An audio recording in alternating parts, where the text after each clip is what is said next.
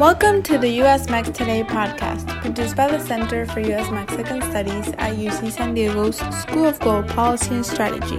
In today's podcast, US Mex fellow Juan Delgado discusses census politics in Mexico in his talk titled Race as, Culture, and Color Recognizing Afro Descendant Populations in Colombia and Mexico from 1970 to 2018.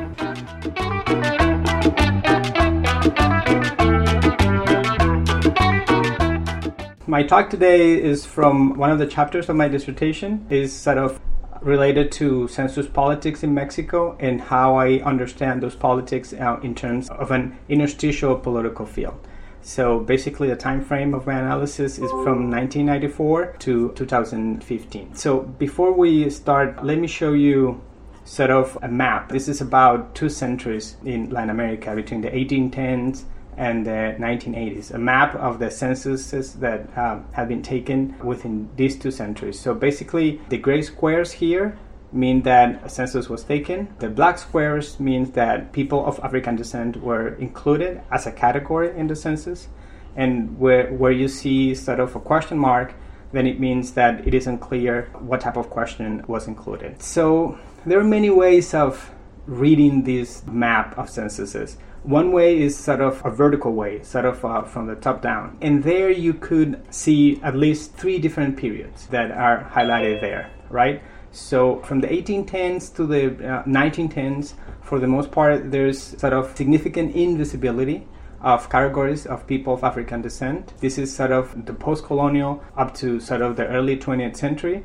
With the exception of countries like Brazil and Cuba, Nicaragua, perhaps Peru, many of the categories disappear and and American countries did not count uh, people of African descent. Then from the 1920s to 1940s, we have this visibility. So many of the countries that didn't count people of African descent start doing it from the 20s to the 40s. This is related to projects of mestizaje, but also the expansion of social policy in the region up to the 1950s. Then from, from the 1950s to the 1980s, we see again a new period of invisibilization, if you want, of these categories. Now, let's see what happened at the turn of the century. So, by the end of the 20th century, we have a very different panorama, right? So, from the 1880s to the 2000s, then we have sort of this reemergence of ethno-racial categories. In the early 80s, only Brazil and Cuba. Again, we have within these 40 years, we have two periods, right? One of relative invisibility. Only Brazil, Cuba, and Colombia were implementing the demographic count of people of African descent. But after the 2000s and more clearly in the 2010s decade, then we see this, this huge visibility. The majority of countries within Latin America now including questions, right, related to race and ethnicity for people of African descent, also um, indigenous peoples, but, but the visibility of indigenous people is, is sort of earlier and it has sort of a, like a different dynamic. So now that we have sort of the empirical patterns, what kind of questions can we ask to this data? So there are many traditional research questions that sociologists, historians, anthropologists have, have asked in terms of demographic visibility. Whether to count, right? The political conversations, whether we should count race at all or not. In Latin America, we had that since sort of the early 20th century. It becomes clear that states should count demographically people of African descent. What to count in terms of either race or ethnicity or or both or as as in the US census first ethnicity then race then what counts as ethnicity what counts as race? Those are the kind of questions that, that we have there. Whom to count in terms of the categories in Latin America still today it is unclear what are the best categories to define people of African descent, also the indigenous people, either as black or Afro Mexican or Afro Colombian or Afro Peruvian or Afro descendant, the category itself. That is a matter of discussion, and I'm going to show you how those sort of politics of categorization play out in Mexico. And how to count, meaning the kind of responses that we should allow people to select Is it open? Is it closed? How many? In which order? All those questions were subject to political contestation as well. And then lastly, how to report the results. Basically, uh, how do we aggregate the numbers? Perhaps you've heard that Brazil has 51% of people of African descent, but that also depends on how do we aggregate the categories. If we aggregate preto, black, that will create that number. But some people would argue that the categories are different and they are not additive. So that, that is also part of the conversation. So let's jump from the question to the main paradigm that sort of is being used to understand this type of political dynamics. So that is the state center perspective. And, and here we have many, many contributions. So perhaps you can see their familiar names Anderson, Nobles, Scott, Hacking, for instance. Basically, this, this paradigm that is sort of diverse in itself shows the importance of state bureaucracies in designing but also implementing the census. So we have here many contributions but also findings, right? Censuses or through censuses, states promote a totalizing image of nationally bounded population. That's what we learned from Anderson. But states also create official categories but also officialized categorical modes of thinking, meaning dividing the population into different categories. They also reproduce dominant ideologies of ethno-racial difference or sameness, basically what we consider an equal or different from. And states also increase the bureaucratic capacity to render legible and organize uh, people's daily experiences. That's what we learned from Scott. Is the ability of the state to render legible populations that or, or illegible populations that are not considered the subjects of the states. And that's basically the point that hacking it's been mentioning since the late 80s that the enumeration and inclusion of categories create this subjective process of personhood, meaning people start understanding their own lives through these official categories that have been sort of sanctioned by the state. And lastly, there's some research on the symbolic power of the state. It is basically an expansion of the classical paradigm of the state as a coercive apparatus. And for scholars like uh, Mara Loveman, the categorization from the state allows to create this symbolic domination, right? Meaning the state officially defining how populations are divided and how resources are sort of distributed within those populations. So, having said that, in recent years, uh, there's some sort of call for expanding the state center perspectives, and some scholars have highlighted important limitations. So, from analytical point of view, scholars like Rebecca Emigh suggest that state center approaches are useful, but they exaggerate the correlation between state power and information gathering. Meaning, it's not always true that strong states produce more information and weak states produce less information. The relationship between one and the other is more complicated than that. They also believe that this perspective overstates the ability of a state to impose novel categories. So, although we like to think that the state is a coercive power that imposes categories on the population, it is often the case that categories that are already institutionalized or socially institutionalized within the population are they taken up by the state bureaucrat to sort of render the official categories. In the same vein, they demonstrate that sometimes they overemphasize the role of bureaucrats in developing and implementing censuses.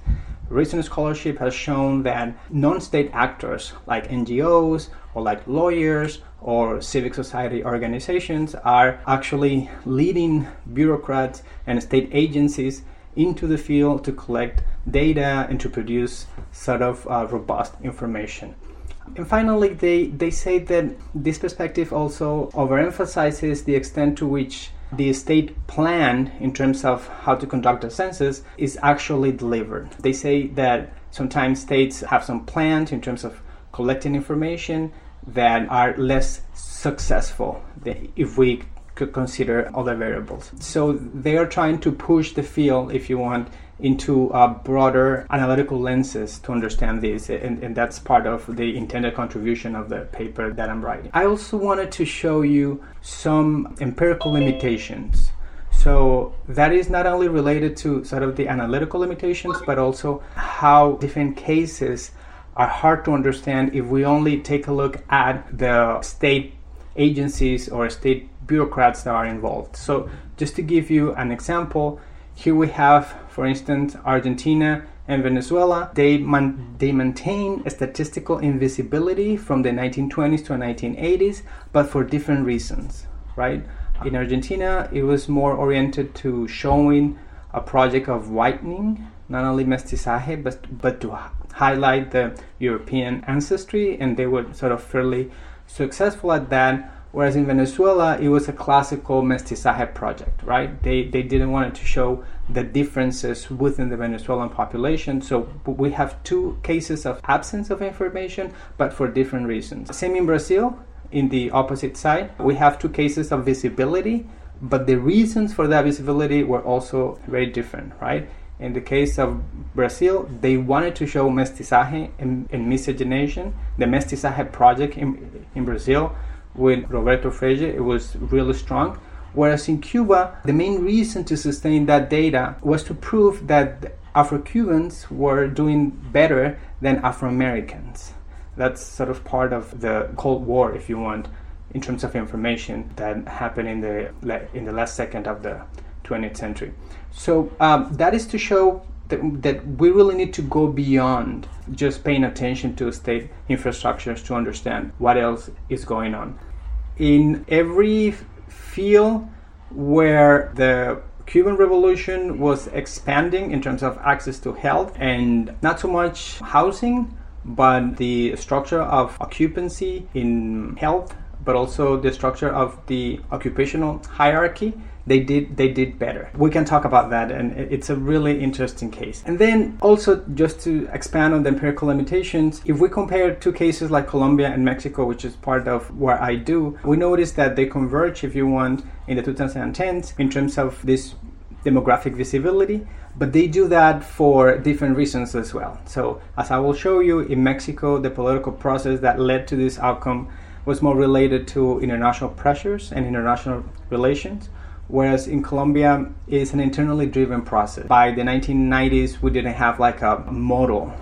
uh, in terms of claims making, but also in terms of policy implementation, something that was different for Mexico in the in the 2010s. To give you some idea about how do I proceed in terms of Mexico, I believe Mexico is a really interesting case for analyzing this type of census politics because I consider to be an outlier with heuristic functions. Basically, Mexico, from a long term perspective, share this invisibility with the majority of countries in Latin America. Throughout Mexico's Republican history, not a single census had been conducted that would render visible people of African descent.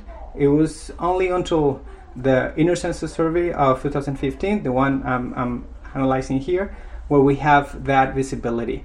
So, and from a from a short-term perspective, we have pretty much the same type of processes that would explain how Brazil and how Colombia enacted earlier this census visibility, but the outcome was not there. What do I mean by this?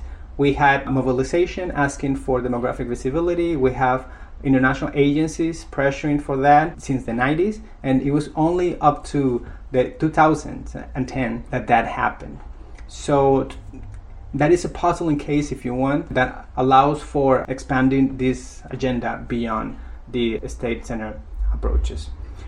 What is for me the most puzzling um, problem of the current ag- agenda is that it fails to address this paradox, what I consider the central paradox of contemporary census.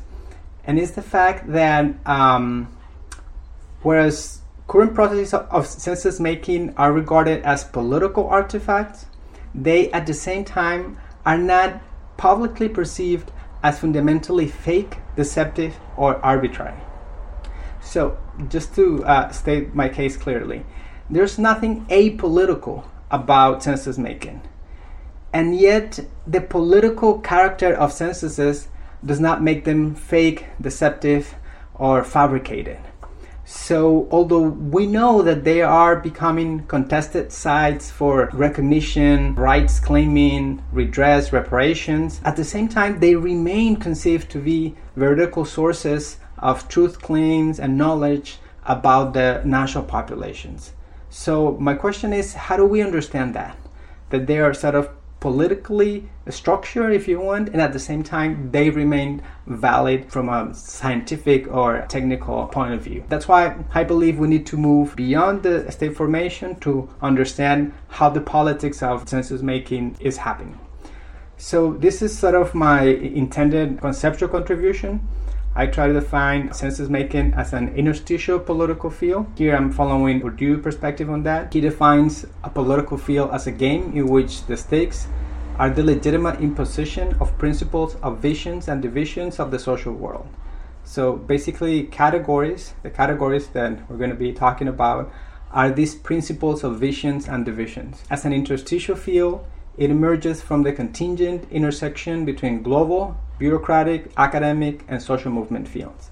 Meaning we have different sets of actors that are engaging within a similar game but for different purposes and most importantly using different forms of authority so here i believe what is at stake is the normative validity of the global field the administrative authority that, that is defined in terms of feasibility of the census by the bureaucratic field scientific precision, and human rights. Those type of authority, I think, are at stake at the same time in the same field that is emerging within this other field. And unlike the classic field analysis, which is sort of known in, in sociology, competition within this interstitial political field is not for the top, it's not for sort of accumulating more capital towards the top, but for the center. Merging different forms of authority is important here. And legitimizing different categories from different points of view is basically what everyone wants to win in this game. So, to be more graphic about my analysis, let me show you how I think in terms of a field. So, basically, we have a global field, a field of international organizations that are pushing the visibility of people of African descent, also indigenous populations, and more recently LGBT and Q population, even the peasant population now. It's been sort of claiming this type of visibility. And you have these agencies that have been there since the early 20th century, right? International agencies that are setting up these standards in terms of who has to be considered for a census and, and how that person should be considered how that category. So you can think of the International Statistics Agency, but also you can think of the UN agencies that are pushing, in this case, the Mexican state to incorporate that. Then you have the bureaucratic field of state agencies. Here we have, as you will see, different state agencies engage in this field.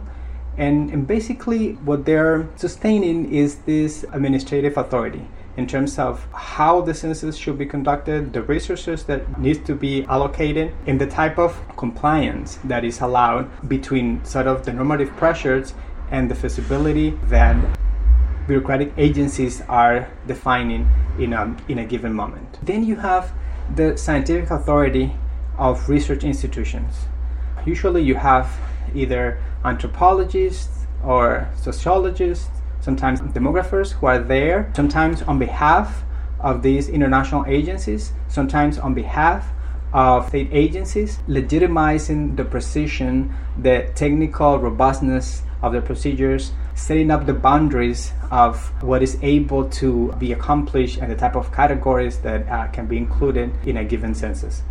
And finally, you have the social movement organizations within the social movement field that for the most part appeal to a moral authority. Basically, the need to include included populations that had inhabited presumably these countries for so many years and that have not been included within the policy and in this case within the census. So as you can tell it's really hard to define the boundaries of the different types of, of authorities that are at stake here. Sometimes you have these uh, combination right of different forms. But I think that's the, the type of feel that actors are navigating when they engage in census politics. Another concept that I was planning to include in this paper is the one related to legitimation of centrality, which is basically the, the type of practices that I try to trace in this field.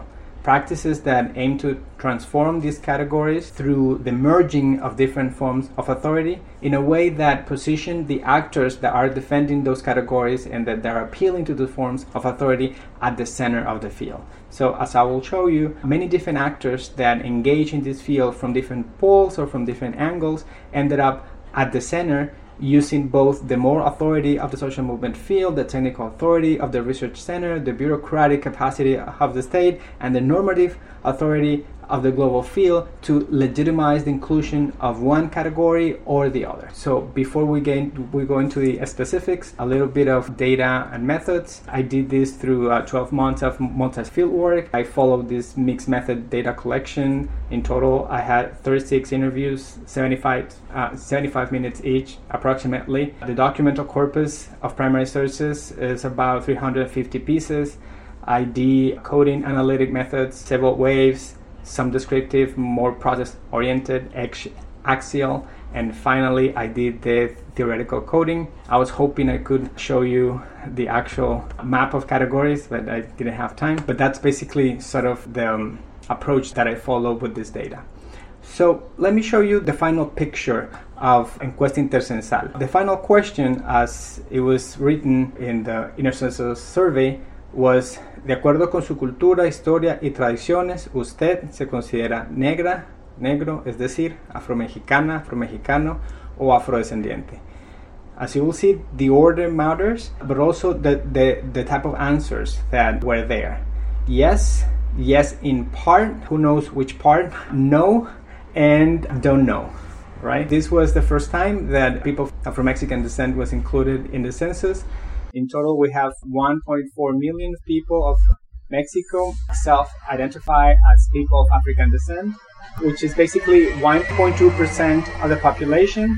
In terms of absolute numbers, we have uh, the state of Mexico and then Veracruz and Guerrero as the main entities with the majority of the absolute population. In terms of concentration, we have Guerrero, Oaxaca, and Veracruz. Perhaps in this census, in the 2020 census, because they removed that response option, it will go from 1.2 to 1.7 but but we'll see that's also open so briefly i want to go over the main sort of periods of analysis that analyzed they're sort of well developed in the paper but you know for the sake of time i'm going to go briefly on the different dynamics and then if you have any questions i'm happy to expand it in the q&a we have i think a first moment of this field dynamics that happened between 1994 and 2008 what i think opened the field is this failed international legitimation strategy in the global field. Mexico signed in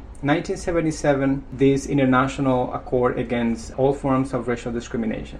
But from the 70s to 1994, the Mexican officials in Switzerland were continuously telling the committee that oversee this agenda that Mexico didn't have either racism or racial discrimination. Basically, they said that those ideals were foreign to the Mexican population that that was something that would happen in South Africa, but not in Mexico.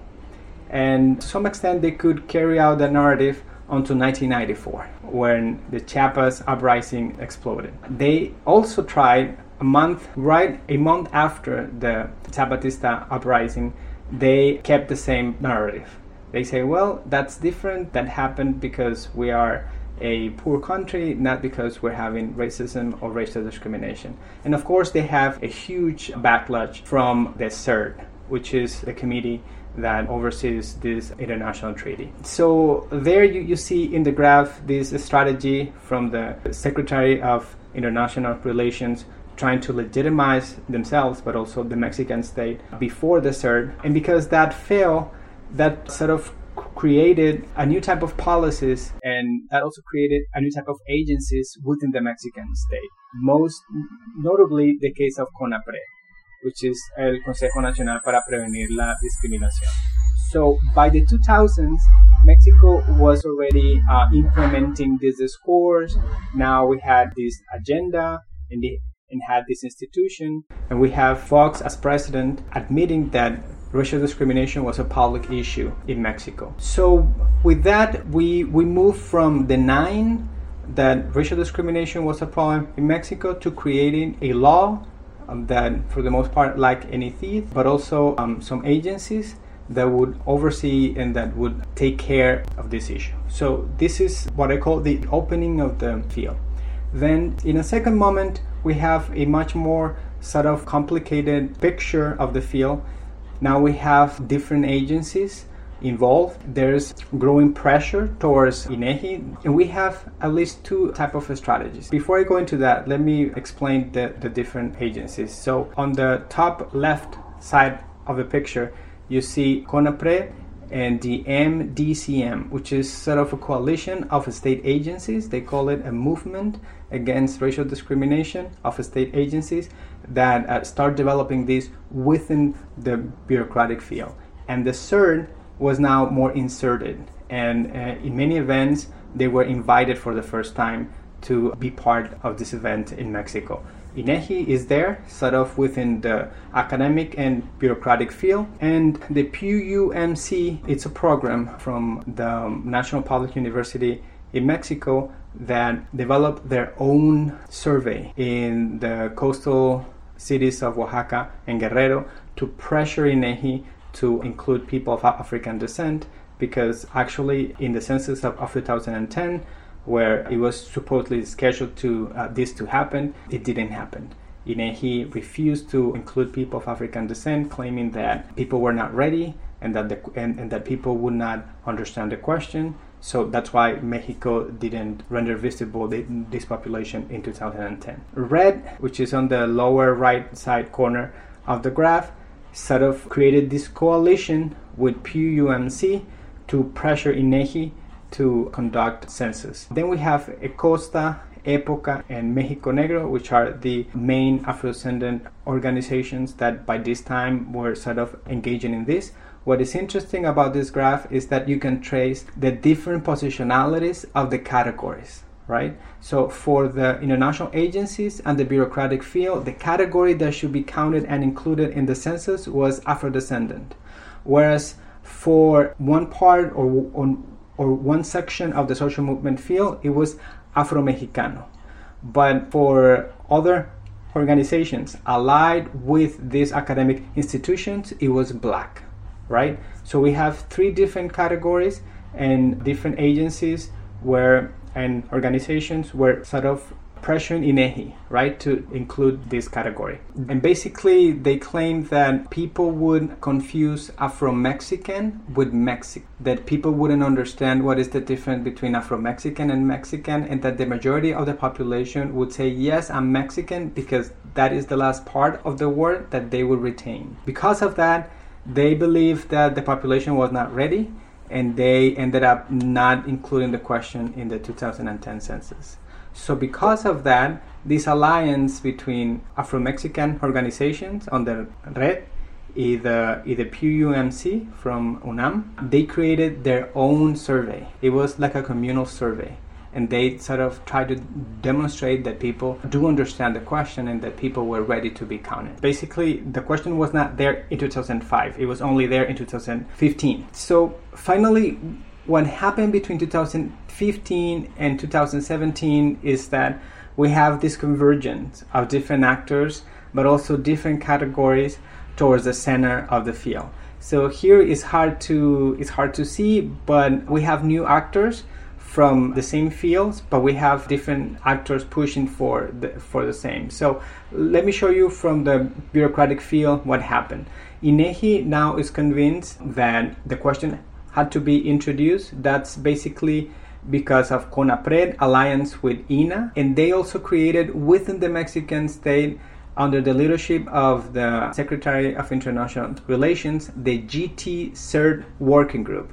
So that created in itself within the bureaucratic field a mobilization to pressure INEGI. And, and those were the words of former CONAPRED director. We sort of pressure INEGI, we convinced INEGI that this is something that we had to, to, to do within the Mexican state.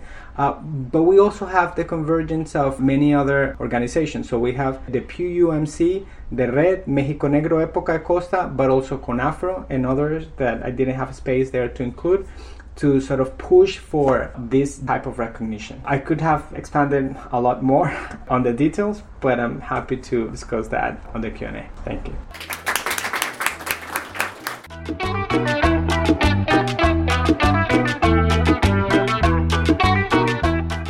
Thank you for listening to the US Mex Today podcast. The Center for U.S. Mexican Studies at UC San Diego's School of Global Policy and Strategy contributes to the ongoing integration process between the U.S. and Mexico by providing a forum of thought leaders to engage in public dialogue and training. The center supports a vibrant community of innovative scholars and practitioners and undertaking cutting edge research to guide policy decisions. For more information about the center, visit usmex.ucsd.edu and or follow us on Twitter and Facebook. Till next time.